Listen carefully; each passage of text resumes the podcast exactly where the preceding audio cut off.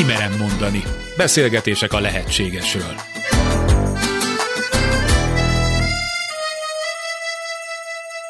Sugár Ágnes vagyok, köszöntöm Önöket.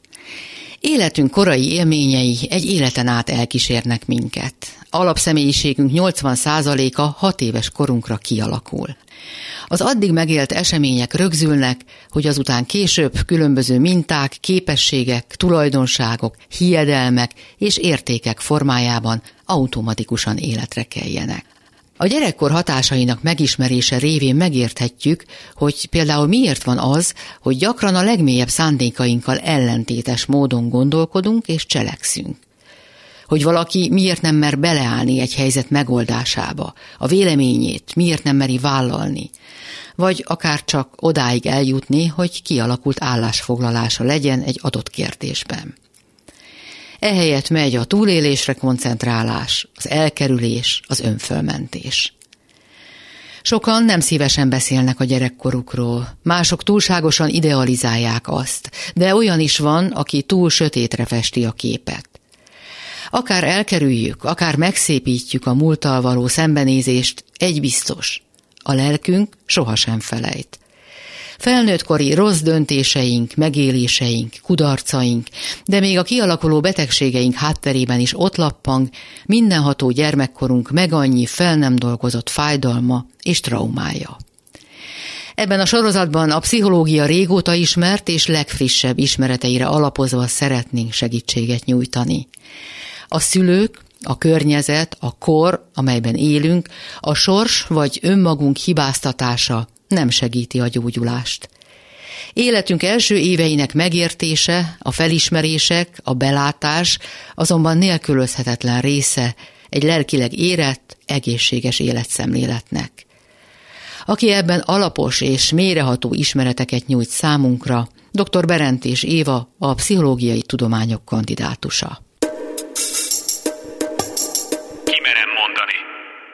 A mai részben vizsgáljuk meg az anya szerepét a személyiségfejlődésben. Ugye az anya, az anyaság fogalma meglehetősen idealizált a mi kultúránkban. Azt gondoljuk, vagy azt is mondjuk, hogy a nőkben élő anyai ösztön az automatikusan működésbe lép, amikor megszületik a baba, pedig ez egyáltalán nem biztos, hogy így van, hogy ez egy ilyen sima és egyszerű út. Ezt az előző adásban már tisztáztuk. Már a múltkor is említettük, hogy mikből áll egy gyermek személyes anyaképe, de érdemes feleleveníteni, hogy milyen elemekből tevődik össze, hogy ő milyennek látja az anyját, az anyaság fogalmát, működését. Mindenki maga elé tud képzelni egy kórházi szülészeti osztályt, és van két anyuka, és az egyik anyuka szülés után azonnal szépen fogja, posztol, a Facebookra, hogy megvolt, túl voltunk, klassz volt, minden rendben volt, és így tovább. A másik anyuka ott nézi a gyerekét, rácsodálkozik, meg megsimogatja, fél megpuszilni, de azért egy kicsit közelít hozzá. Az anyukáknak fogalmuk sincs, hogy ez a két attitűd, amit ők képviselnek a születés után, a szülés után, már előrevetíti az anyai magatartásukat. Mert az anya-gyermek kapcsolata fogantatástól kezdődik. A leges legfontosabb dolog az, hogy az édesanyja érzelmileg mennyire tud ráhangolódni a gyerekre. Miután az anyai magatartást az embernél nem genetikai kód szabályozza, hanem elsősorban a saját személyes anyakép és az anyai tapasztalatok, amiben benne van a saját magzati kor, a saját születési élménye, a szimbiózisnak az élménye, azon kívül az anyának a tartása, ahogy tart bennünket az Már, édes... Ahogy a kezében? Ahogyan a kezében hmm. tart, igen. És a különböző anyai reakcióknak az élménye.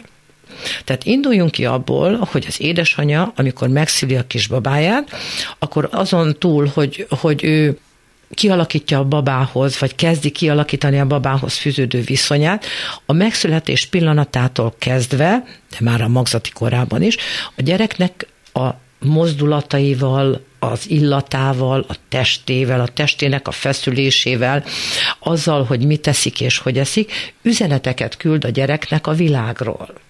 Ugye a gyereknek minden kaotikus, hát megszületett, és azt se tudja, hogy ő hol van, tehát ő biztonságot akar maga körül, és ezért elkezd az édesanyjának üzeneteket küldeni, különböző jelzéseket. A kis szemével, a szájával, egy-egy mozdulatával.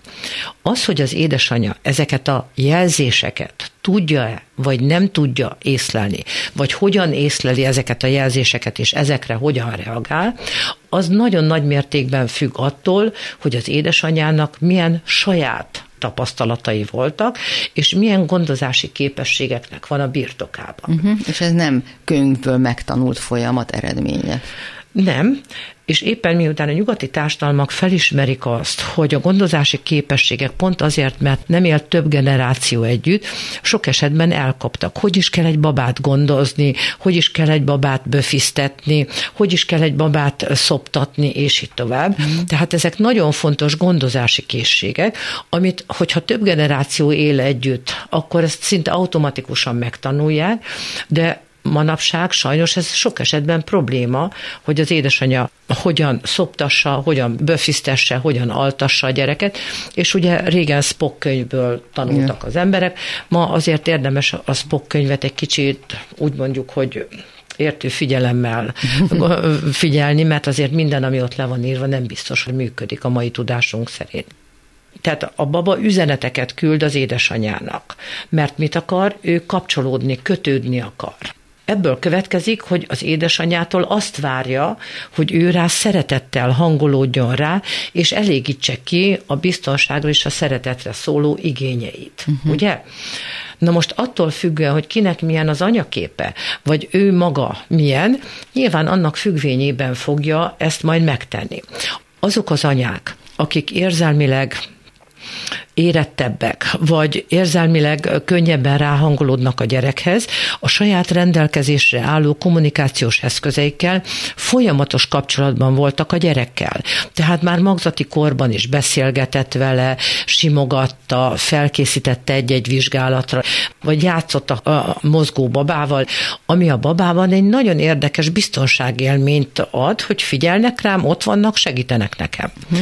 De hogyha egy édesanyából éppen a saját anyai tapasztalatai miatt hiányoznak ezek az eszközök, ezek a kommunikációs eszközök, akkor bizony ez azzal jár együtt, hogy a baba magára marad. Tehát az anya-gyermek kapcsolat a kezdetektől fogva interakciós ciklusokból tevődik össze. Tehát elmegyek mellette, és megigazítom a takaróját. Vagy elmegyek mellette, és rámosolygok. Uh-huh. Ezek interakciós ciklusok, amiben egy olyan kapcsolatot építek ki a gyerekkel, amiben ő egy sor dolgot megtanul. Tehát ez arról, szól, arról is szól, hogy nem elhatározás kérdése, hogy ki milyen anya lesz. Pedig a társadalom hajlamos hibáztatni, könnyen rásüti a bélyeget a nem megfelelő, nem elég jó anyára, még majd beszélünk erről is, hogy ugye mondják is, hogy az anya domináns, vagy manipulatív, vagy tudom én, túlvédő, vagy narcisztikus, ugyanakkor pedig az anyasság eszményéről, másik oldalról meg úgy beszélünk, mint a boldogság ne továbbjáról.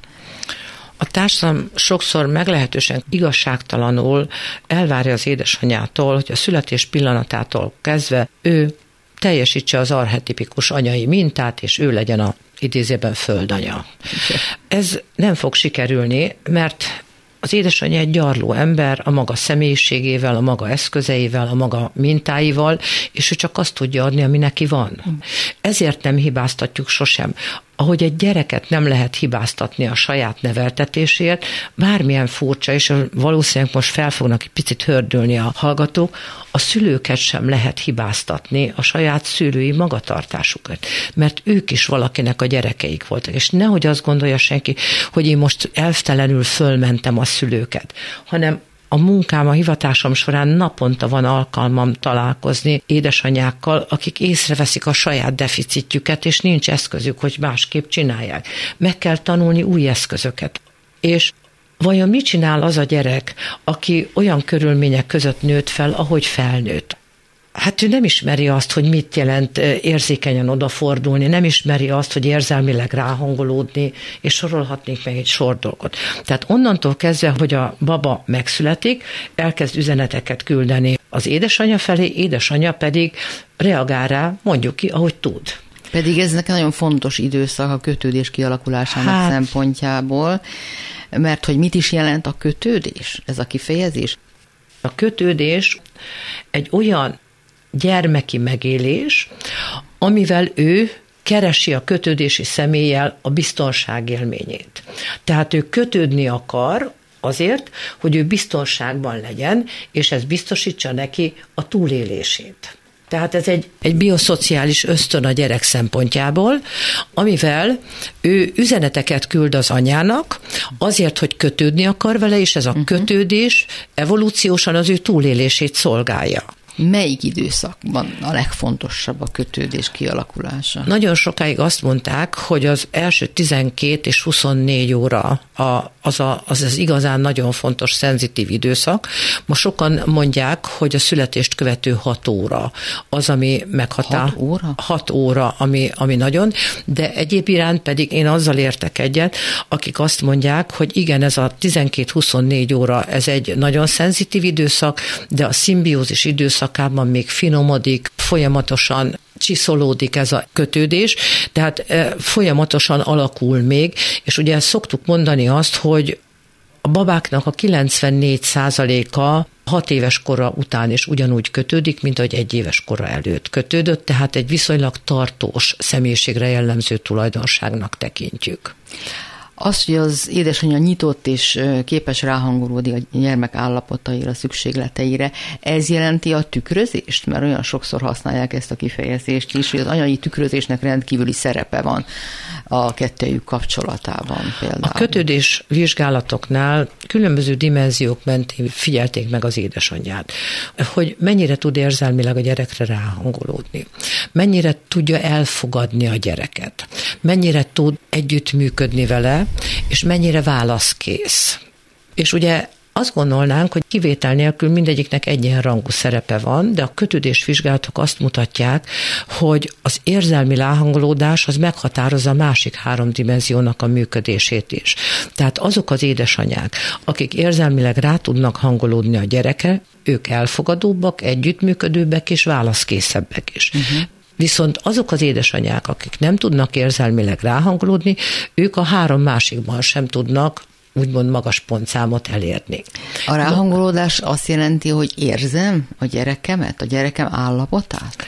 Ugye az elején, amikor az anyuka ismerkedik a gyerekkel, akkor anyukának fogalma nincs, hogy miért sír a baba, különösen, hogyha az első gyereke. De még a másodiknál is lehetnek nagy egyéni különbségek, meg a harmadiknál, meg a tizediknél is. Tehát, amikor megszületik a baba, akkor az édesanyja igyekszik kitalálni, hogy vajon mi is lehet a gond, miért sír a baba. Mert a baba ugye akkor sír, amikor valami diszkomfortja van nem tudja elmondani, hogy mi történik, ő sír. Az, ahogyan erre a sírásra édesanyja reagál, az már egy mély olyan élmény lesz a gyerek életében, ami befolyásolja az ő kötődési mintázatát. Sokan szokták föltenni azt a kérdést, hogy mikor optimális egy anya-gyermek kapcsolat. Hát én szerintem még nem született meg az a kutató, aki ezt meg tudná mondani. Ez a bizonyos elég jó anya fogalma, ami ilyenkor belép a képbe? Mert ez is elég közkeletű, hogy tökéletes anya úgysem lehet senki, mert hisz nem vagyunk tökéletesek, viszont bőven elég, bőven jó, ha elég jók vagyunk. Ez Winnicottnak a nevéhez fűződik, ez a good enough mother elnevezés, és azt mondja, elég, hogyha egy édesanyja elég jó, ez azt jelenti, hogy csinálja, hogy tudja, amikor nem csinálja éppen borzasztóan rosszul, de megvan benne az a készség és emberség, ami átagad a gyerekére. Tehát, hogy egy olyan emberséges, szerető odafigyelést mutat a gyereke felé, ami nem zárja ki, hogy ő hibázik, de jellemzően törekszik jól csinálni, amikor uh-huh. nem csinálja uh-huh. éppen borzasztóan uh-huh. rosszul. Uh-huh. És ez az elég jó anya, azért nagyon fontos, mert hogyha egy édesanyja elég jó, akkor ez egyúttal azt is jelenti, hogy ő nem akar túl jó lenni.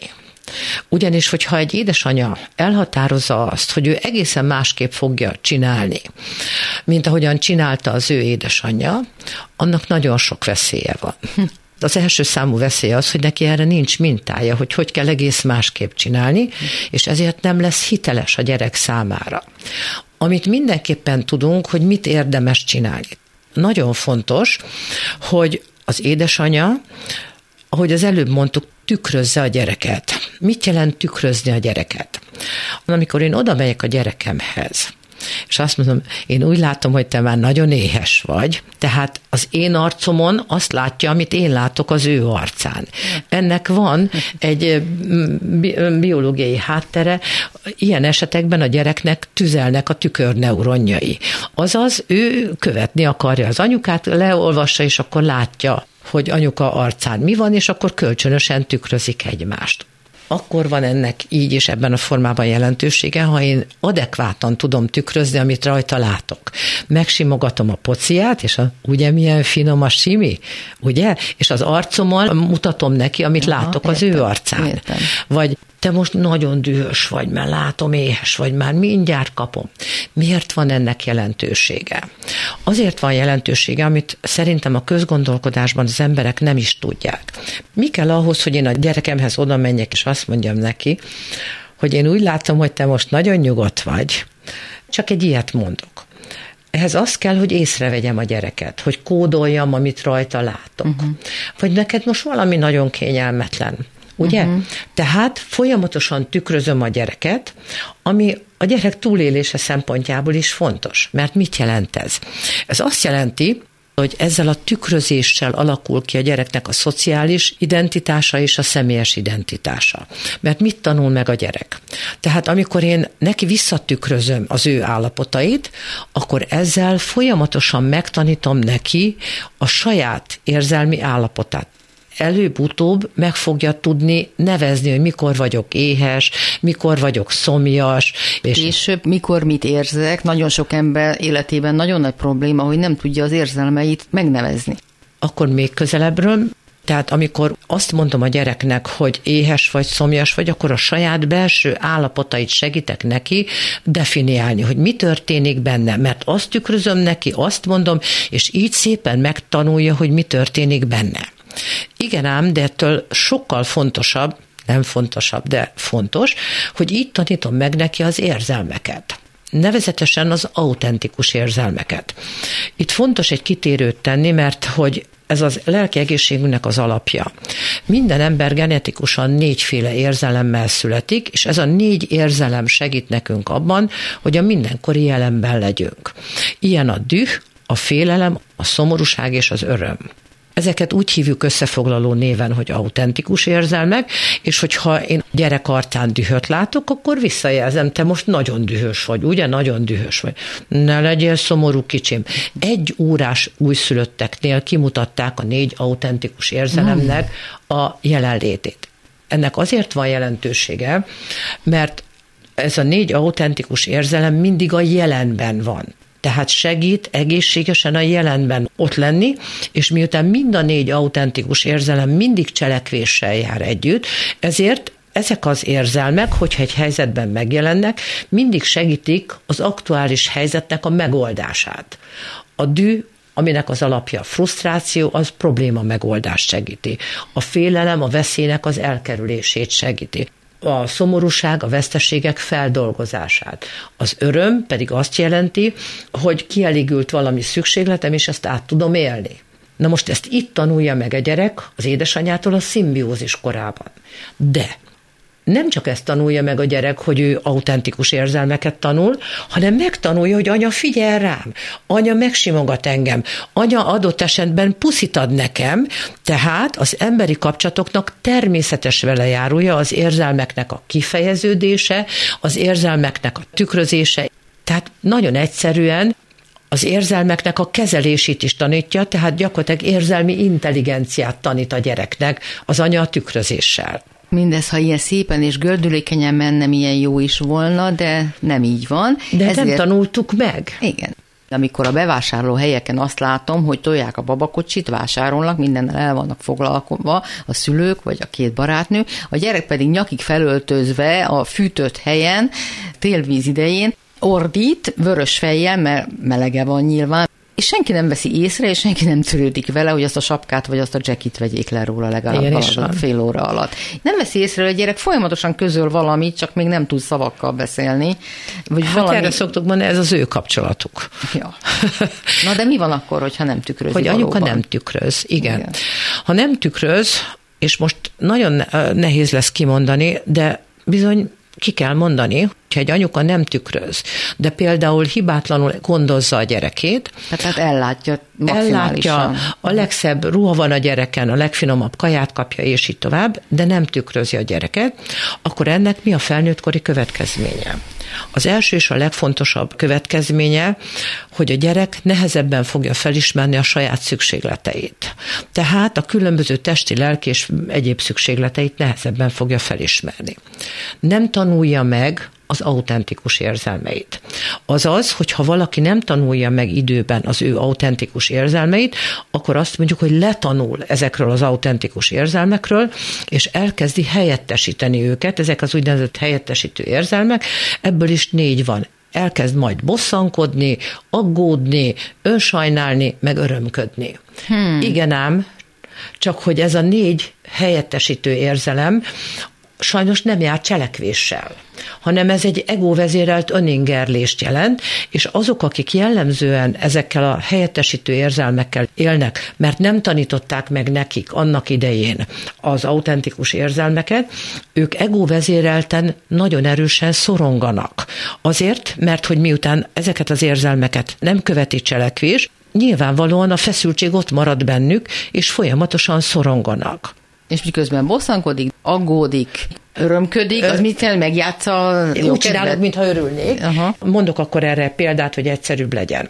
Tehát a bosszankodás az egy egóvezérelt öningerlés, hogy nem úgy csinálod, ahogy szerintem kellene. A világ nem úgy működik, ahogy a, én szeretném. Így van, ahogy én szeretném. Így van.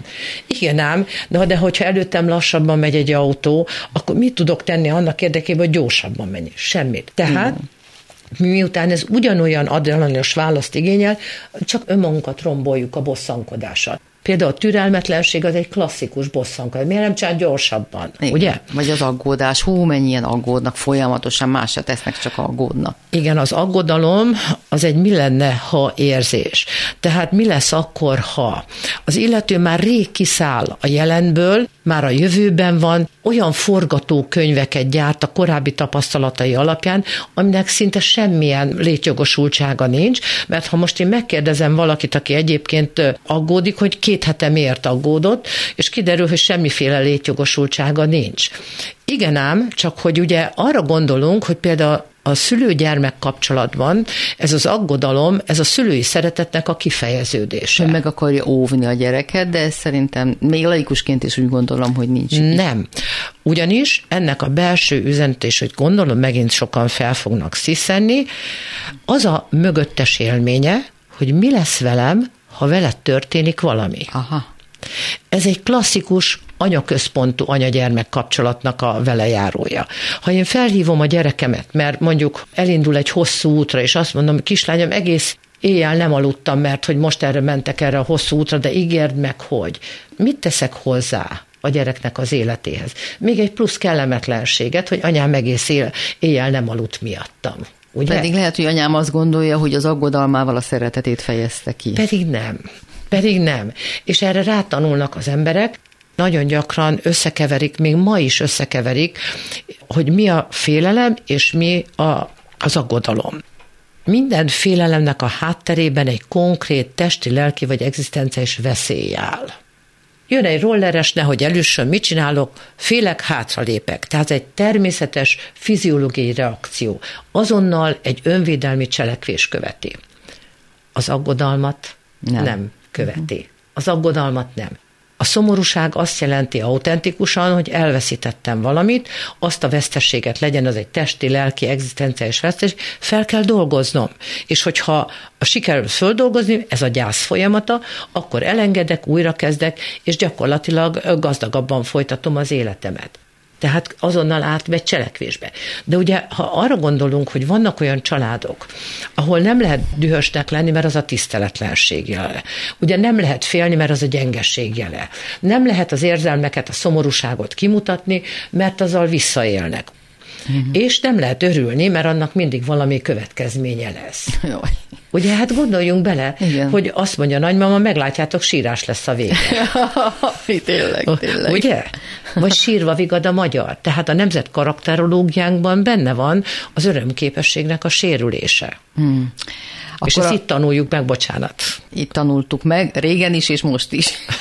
az anyától, tehát az első, a szimbiózis időszakában tanuljuk meg az édesanyától az autentikus érzelmet, és ott tartottunk, hogy ha nem tanuljuk meg az autentikus érzelmeket, akkor később azzal kell számolni, hogy helyettesítő érzések kerülnek fel, ami késlelteti a gyereknek az identitás kialakulását, a világhoz való viszonyát nem fogja tudni definiálni, és így tovább. Igen.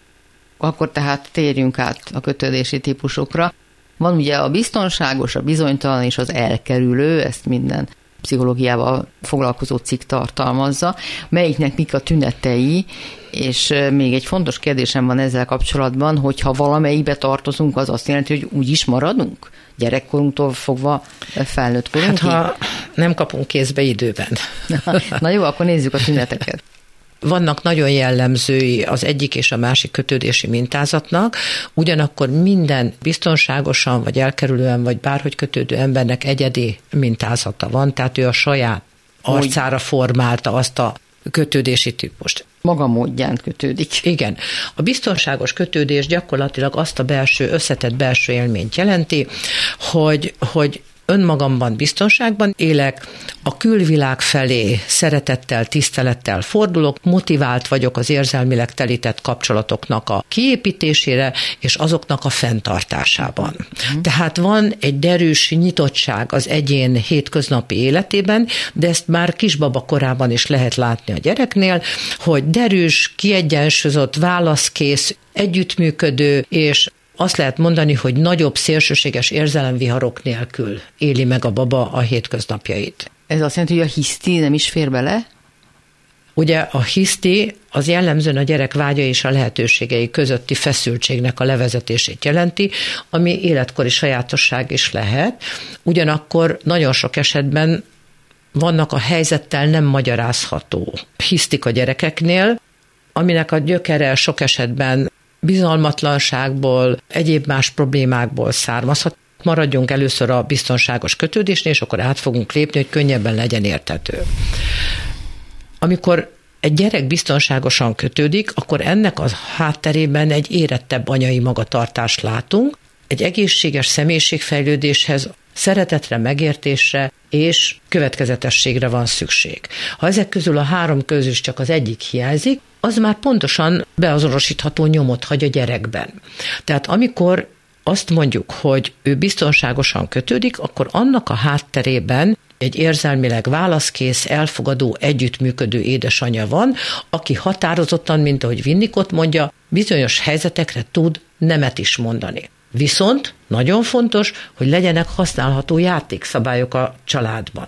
És itt egy picit maradjunk a biztonságos kötődésnél, mert hogy ha nagyon leegyszerűsítjük, akkor ebben a szimbiotikus időszakban tanul meg a gyerek az édesanyától szeretni.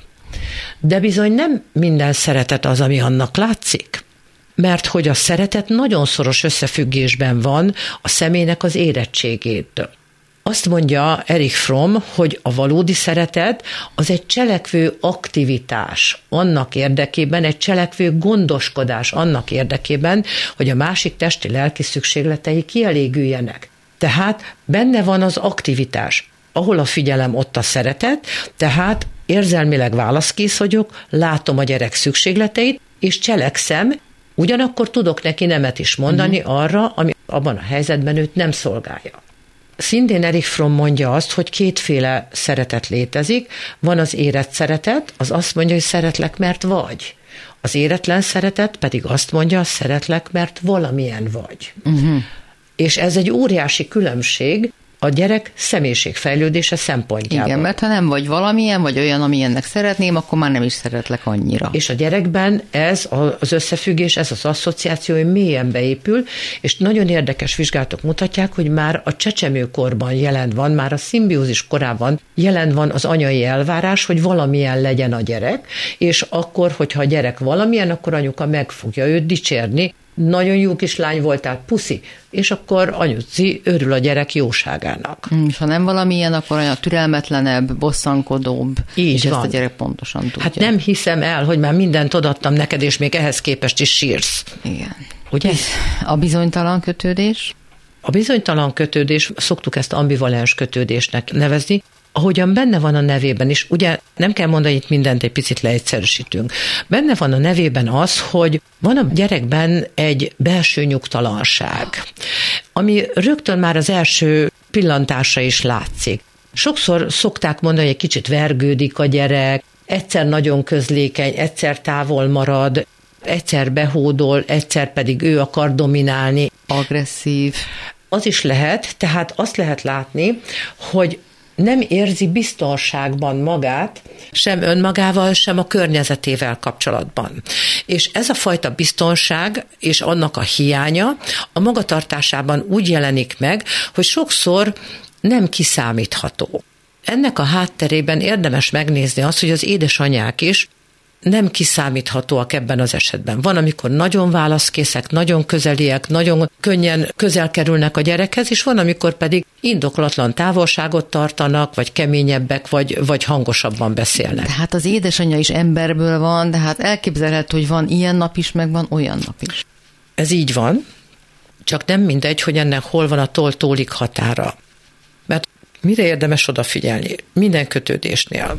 Hogy kötődik a gyerek önmagához, hogy kötődik az édesanyához, hogy kötődik a másik emberhez és a cselekvéshez.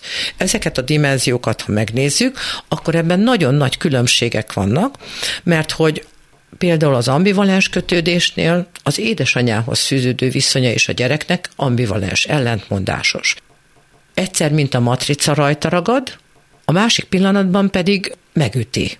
Tehát, hogy nem tanulta meg a gyerek a saját érzelem szabályozását, ennek mindig élettörténeti előzményei vannak, jellemzően magzati korban stresszelt gyerekek, az édesanyának az anyai magatartásában fellejelhető deficitek, tehát sose keressünk hibásokat, hanem azt mondjuk, hogy ha már észreveszem azt, hogy a gyerek ambivalensen kötődik, akkor segítsek neki abban, hogy azokat a helyzeteket, amiket láthatóan nem tud megoldani izgalmas példa, hogy az ambivalensen kötődő gyerekre jellemző az, hogyha valami nem sikerül neki, akkor nagyon látványosan idézőben kezd bosszankodni, lecsapja, fáj neki, holott csak arra kell őt megtanítani, hogy tedd meg még egyszer. Próbáld, uh-huh, csináld, kezdjél bele. Az ambivalensen kötődő gyermek milyen felnőtt lesz?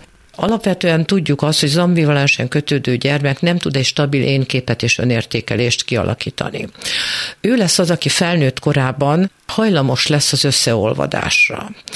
Az intimitás és az összeolvadás között óriási különbség van. Míg a biztonságosan kötődő gyermek intim kapcsolatokat alakít ki, ami azt jelenti az intimitás, hogy két tendenciájában érett ember kölcsönös egymás felé fordulása, és ebben a helyzetben mindketten, de adott esetben a biztonságosan kötődő gyerek kockázatok nélkül elmondja az ő gondolatait, érzéseit és a szándékait.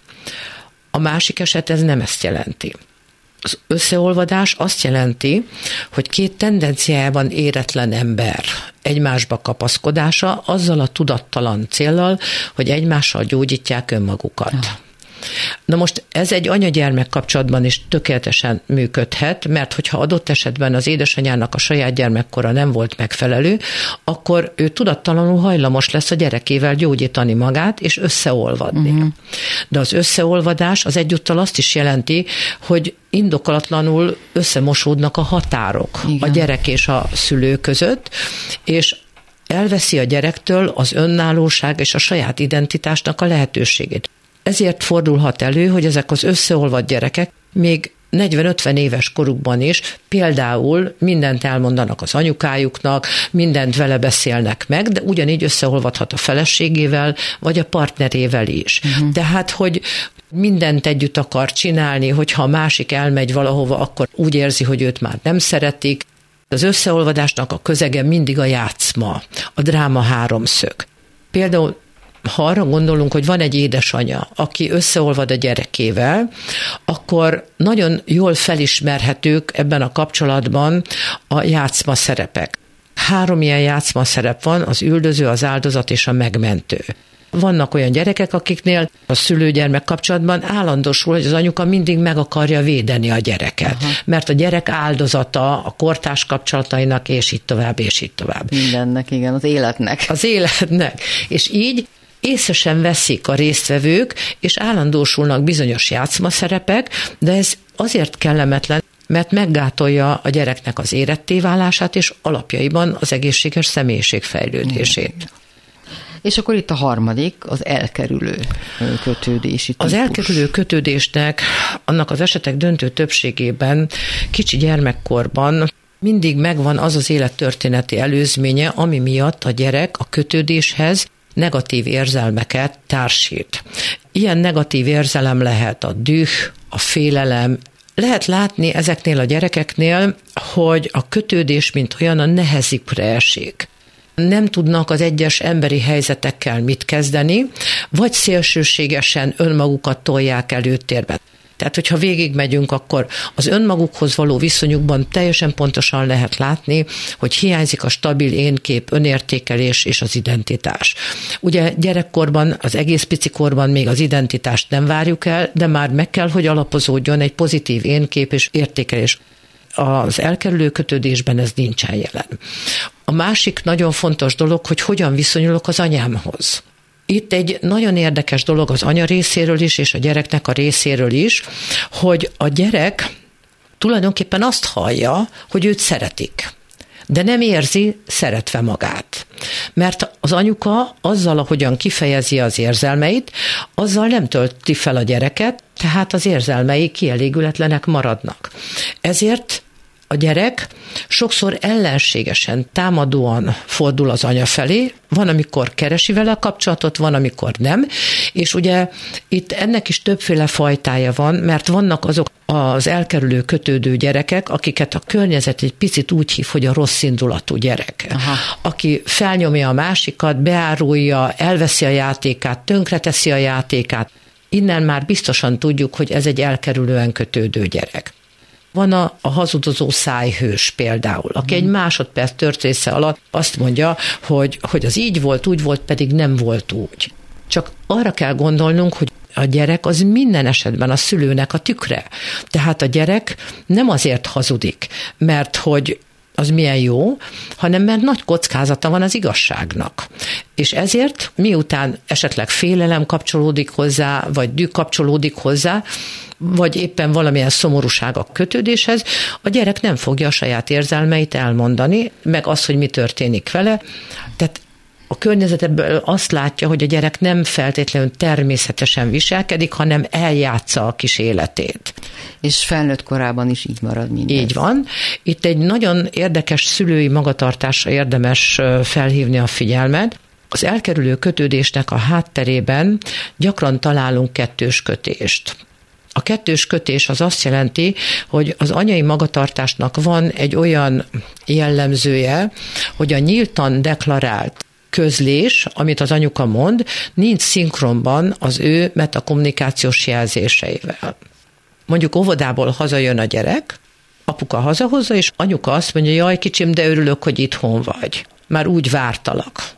Ugye ez egy szeretett gesztus az anya részéről, de ha a gyerek odaszalad az édesanyához, akkor az anyuka azt mondja neki, most meg a kezed, vedd le a cipődet, és utána gyere ide.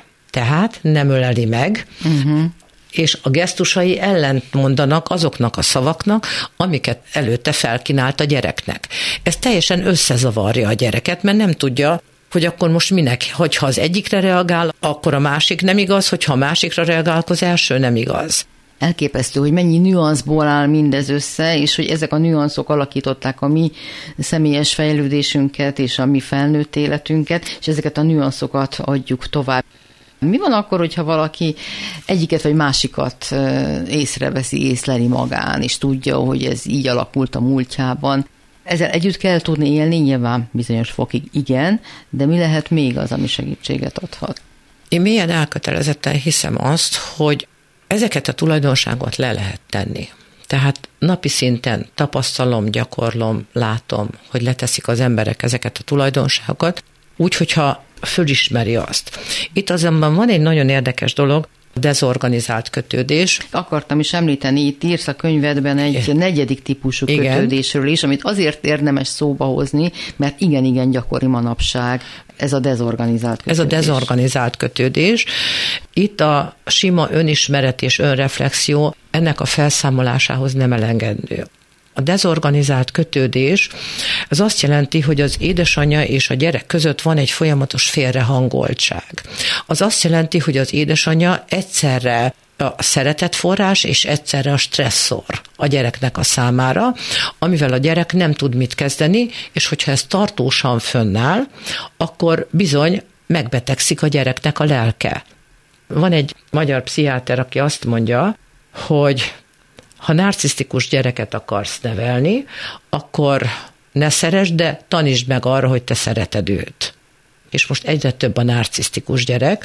Nagyon érdekes felismerés ez, és egyre többen vizsgálják. Itt arról van szó, hogy a gyerek érzi azt, hogy valami a szeretettel ott gond van. Ha ezt szóba hozza az édesanyának, hogy de hát azt mondtad, hogy, és akkor miért nem azt csinálod, akkor az édesanyja ezt kikéri magának, és azt mondja, de tudod, hogy szeretlek, hát hogy mondhatsz ilyet? De a gyerek mégsem érzi szeretve magát.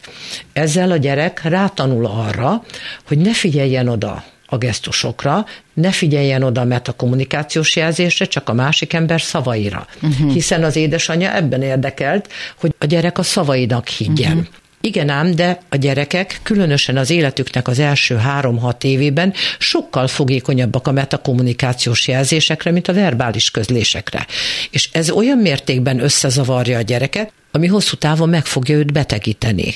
És azt jelenti, hogy a társadalmunkban mind nagyobb arányban vannak jelen ezek a gyerekek. Meg ezek a szülők. Nyilván, mert ezek a szülők hozták valahonnan már ezt is. Igen.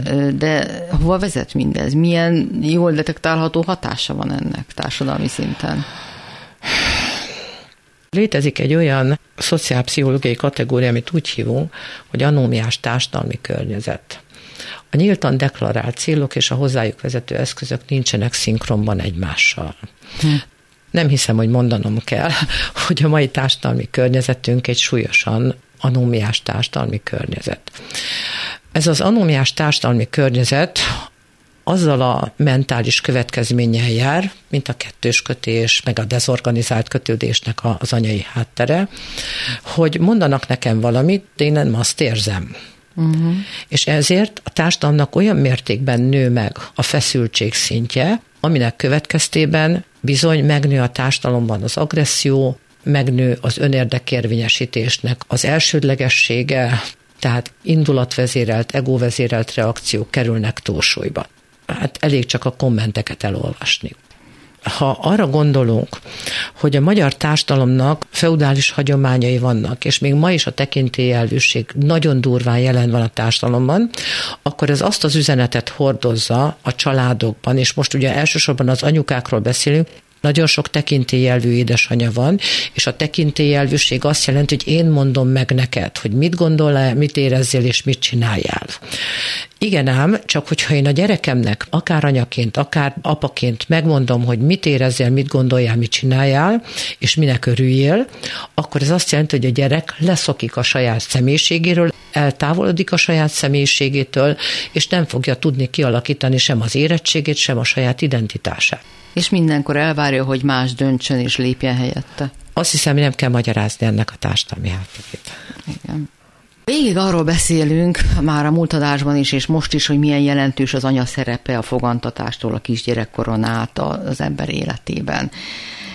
Nagyon sokszor hallom mégis azt a kifejezést, hogy az anya vagy az anyát helyettesítő első számú személy, aki ezek szerint lehet a nagymama, vagy lehet akár az apa, az anya hiánya mit okoz vagy okozhat. Ha fejlődést lélektanilag nézzük, az édesanyának a hiánya kétféleképpen közelíthető meg. Ha kezdetektől nincs a gyereknek édesanyja, mert valamilyen oknál fogva elveszítette, vagy már volt egy anyai tapasztalata, és utána veszítette el. Mind a kettő súlyos személyiségfejlődési rendellenességeket okoz. Ugye az előzőkből látjuk, a gyerek nem tanulja meg önmagát, nem tanulja meg önmaga testi, lelki és nemi határait. Nem tanulja meg a saját érzelmeit, mert gondoljunk arra, amikor az édesanyja tükrözi a gyereket, akkor azzal nem csak azt mondja, hogy fontos vagy nekem, és hozzám tartozol, tehát nem csak a szociális identitását alapozza meg, hanem azt mondja, te magad fontos vagy, azért figyelek rád. Tehát azzal a gyerek megalapozza a saját pozitív énképét, önértékelését, hogyha az anya tükrözi őt.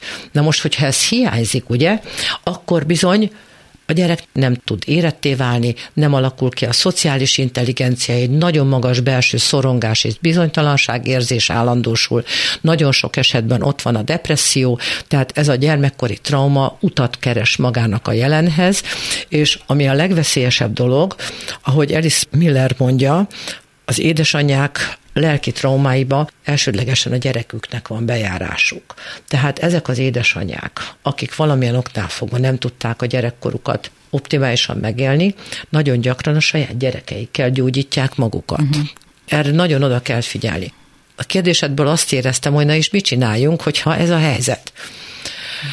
Nekem volt alkalmam közelről megtapasztalni, hogy Finnországban hogyan csinálják ezt, és milyen gondozó hálózat létezik.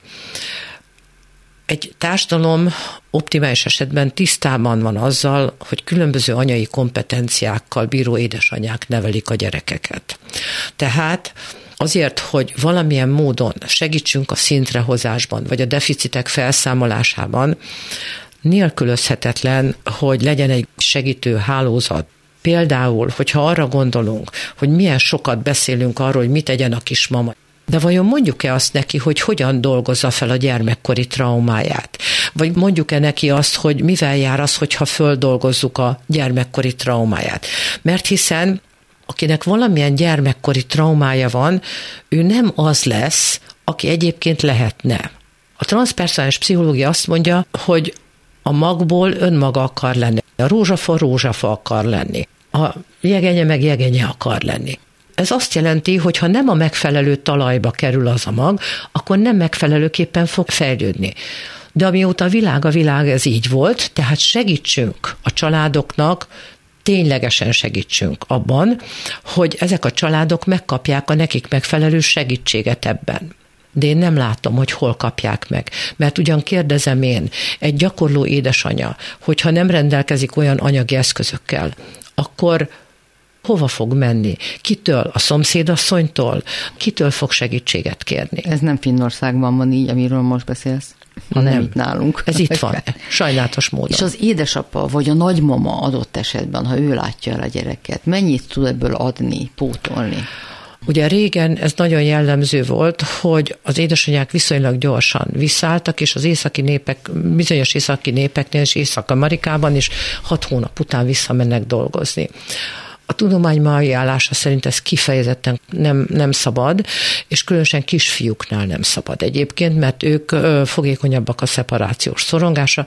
Hosszú távon kimutathatóan nagyobb ártalom az, hogyha a gyerek korábban megy bölcsibe, mint előny. Tehát nekik nem is való a bölcsi. Nem nagyon, igen. Én abban hiszek, és a napi munkám során azt látom, hogy ha valaki fel akarja a gyermekkori traumáit dolgozni, ahhoz meg kell az ő talaját ismerni. Hova esett az a mag, hogyan nevelkedett az a mag. És ahogy a transzpersonális pszichológia mondja, ítélkezés nélkül nézzük meg anyámat, mit hozott bele az anya szerepébe, nézzük meg, mit hozott apám be az apa szerepébe, de ennek itt azért van jelentősége, mert hogy ha én észreveszem azt, hogy görcsösen kapaszkodom a partnerembe, mondjuk azért, mert ambivalensen kötődöm, szorongó, alkalmazkodó kötődésem van, akkor nagy valószínűséggel nem vagyok érett. Ugye az éretlen embernek nagyon jellemző tulajdonságai vannak, és Nyilván azzal tudjuk gyógyítani az éretlenséget, hogyha megfelelő eszközökkel megtanítjuk az illetőt éretnek lenni. Nagyon leegyszerűsítve az érettség azt jelenti, hogy elfogadó, egyenrangú és feladatközpontú. De ez magam vonatkozásában is érvényes, hogy tudok-e elfogadó lenni. És hogyha maradjunk az előző kérdésnél, hogyha az édesanyja nincs, ugye akkor mit nem tanul meg a gyerek? Nem tanulja meg önmagát definiálni, nem tanulja meg az érzelmeit, nem alakul ki az érzelmi intelligenciája, és nem alakul ki a saját értékrendje. Mert hogy gondoljunk arra, hogy én azt mondom, hogy gyere kicsim, szépen terítsünk meg, mert én úgy szeretem ezt, ha szépen meg de van ezt terítve. A, ha ezt a nagymama csinálja, az Mondom. nem ugyanolyan értékű? Nem. Nem, de sokat segíthet. Sokat segíthet. Azoknál a szülőknél vették ezt észre, ahol az édesanyja nagyon hamar kikerült a gyerek életéből. Ott, hogyha a nagymama belép az életébe, akkor ő lesz az elsődleges gondozási személy, és nagyon sokat tud ő a gyerek személyiségében javítani, stabilizálni. Csak hát ugye nem mindegy, hogy nagymamának milyen a személyisége. Ugyanez a helyzet. Hát itt most zárjuk le, és ahogy utaltál is rá, az apa szerepe sem elhanyagolható a személyiség fejlődésben, úgyhogy a következő alkalommal ezt vizsgáljuk meg. Dr. Berentés Évának köszönöm szépen, hallgatóinknak pedig a figyelmet, munkatársam Horváth Ádám nevében is búcsúzom, Sugár Ágnest hallották. Kimerem mondani. Beszélgetések a lehetségesről.